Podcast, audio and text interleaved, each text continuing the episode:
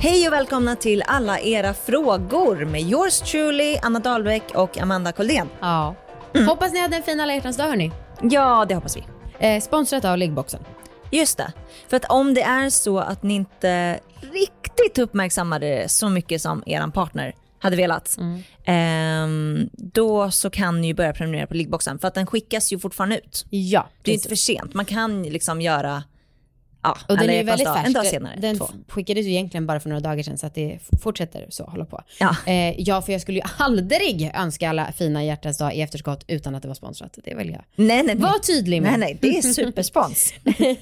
Men nu så kör vi dagens fråga. Ja. Och den är så här. Hej Anna och Amanda. Kan ni prata om att leva i ett förhållande där killen har ett sexmissbruk slash behovsmissbruk? Där man plötsligt får veta att ens kille varit med andra tjejer under hela er tid tillsammans. Han har alltså levt ett dubbelliv. När han blev påkommen så ville han ju såklart skaffa hjälp och sa att han ville leva med mig. Vi har pratat om att vara med andra men att vi i så fall skulle göra det tillsammans med till exempel trekanter. Men nu har han alltså varit otrogen 50 gånger herregud. med andra tjejer, sexmässat och skickat nakenbilder. Snälla, hur kan man komma över sånt här? Går det ens? Vi har barn på varsin håll, men inga barn tillsammans. Åh, hjälp, gråt-emoji. Han säger att han älskar mig och att han ångrar sig. Kan ni inte ta in en expert inom det ämnet? Mm. Och sorry to say it, vi kommer ta in en expert men först så är det internets svar. Eh, och det skulle man kunna säga är motsatsen till expert. Eh, vi har tre olika svar här. Den första säger, du är inte ensam. Inse att han med största sannolikhet är sjuk och inte kan sluta, även om han vill. Det sjuka är egentligen inte vad han gör, utan hur han gör det. Ni behöver hjälp utifrån, bägge två. Den andra skriver, alla killar är sexmissbrukare. Du får väl se till att han får sitt så att han inte orkar gå ut och slira runt. Exakt. Och sen en sista. Pussy är som heroin för killar. Man får aldrig nog hur mycket man än får. Jesus. Så att alla hade väl en gemensam nämnare, alla de här svaren, att det här är sånt man får förvänta sig. och man är inte ensam. Eh, Okej, vårt svar. Ja, Eh, gör slut med en gång. Ja, gud. Oj, 50 vad... jävla gånger. Men också oj, ja, nu vill han ha hjälp. Nu när du har kommit på honom. Sånt jävla bullshit. Ja. Nej, Eh. det där är bara ett aspsykopat som du ska be dra åt helvete. Och visst, så här, man kan vara sexmissbrukare, det, det är liksom en sjukdom, bla bla bla. Eh, men det är skitsamma i det här läget för att, för att det kommer vara omöjligt för er att ha en jämställd och lycklig relation där ni båda kan lita på varandra.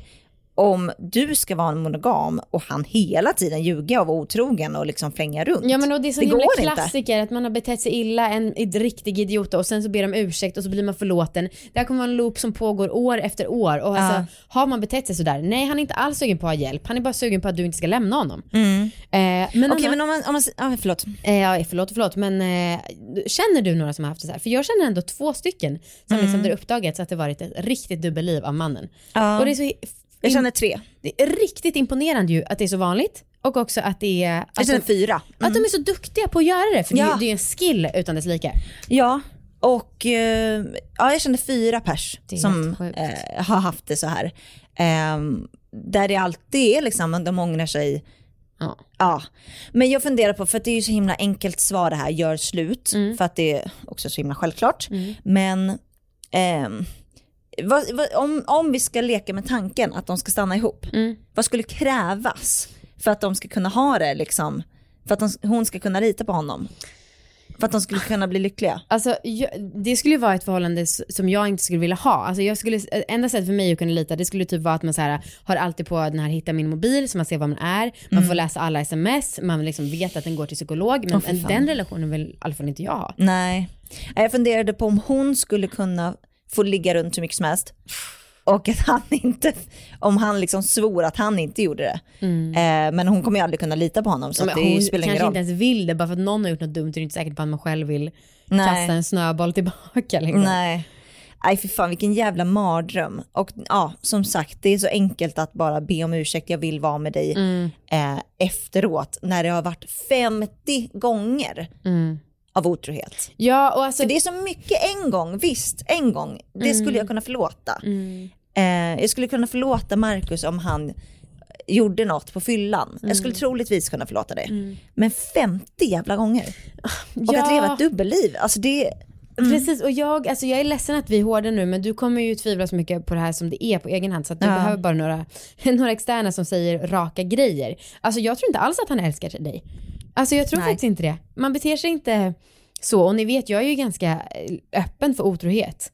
Så att alltså, men det här är sånt himla annat typ av otroligt omänskligt och psykopatiskt beteende så att det är liksom Ja, ja och så jävla mycket lögner. Eh, men han, han behöver ju få hjälp, så är det ju. Eh, men du ska inte hjälpa honom. nej. Nej. Eh, vi har ju en expert också Åh och det är mind.se. Eh, de skriver så här. Att vara sexmissbrukare är som att ha vilket beroende som helst. Drogen i detta fall är överdrivna och tvångsmässiga sexuella beteenden och tankar som påverkar livet negativt. Precis som att en alkoholist ständigt tänker på alkohol så fylls en sexmissbrukares tankar på sex. Skillnaden är att människor inte behöver alkohol för att må bra. Däremot har vi olika behov av sex och närhet. Det kan därför vara svårt att avgöra om en person är beroende eller bara har en stark sexdrift. Sexmissbruk drabbar kvinnor och män lika ofta. Teck- Tecken på sexmissbruk kan vara att personen får svårt att sköta jobb eller skola, skadar sina relationer eller sin hälsa. Check. Ja, inte på dig alltså. Nej, nej. Nej. En sexmissbrukare har inte längre kontroll över sitt sexuella beteende. Det finns ett sug och ett tvång som driver hen till att upprepa de här handlingarna. Det kan vara tvångsmässigt onanerande, porrkonsumtion, fixering vid jakt på nya partners, telefonsex eller sex med främlingar eller prostituerade. Beroendet kan trappas upp med tiden. Ah. Vid behov, och stöd, eh, vid behov av stöd och hjälp kan du kontakta en vårdcentral. Om du är under 23 år så kan du använda dig till en ungdomsmottagning. Det finns även olika stödlinjer att höra av sig till. Behandling kan bli aktuellt i form av samtalsterapi. I vissa fall kan även hormondämpande medicin eller psykofarmaka eh, hjälpa till i tillfrisknandet. Ja. Ja, fy. Jag, mm. När jag har pratat om de här fyra personerna som jag ändå vet om har levt så här så har jag bara sagt till Marcus, du, jag dödar dig om du lever ett jävla dubbelliv och det här kommer fram att du har gjort så här för, åt, alltså, mot inte mig i flera år. Det är ju inte smittsamt som tur är. Nej. Nej, men man kan ju ta efter Eh, folk man känner. Ja, det var det för idag. Hej då. Hej då.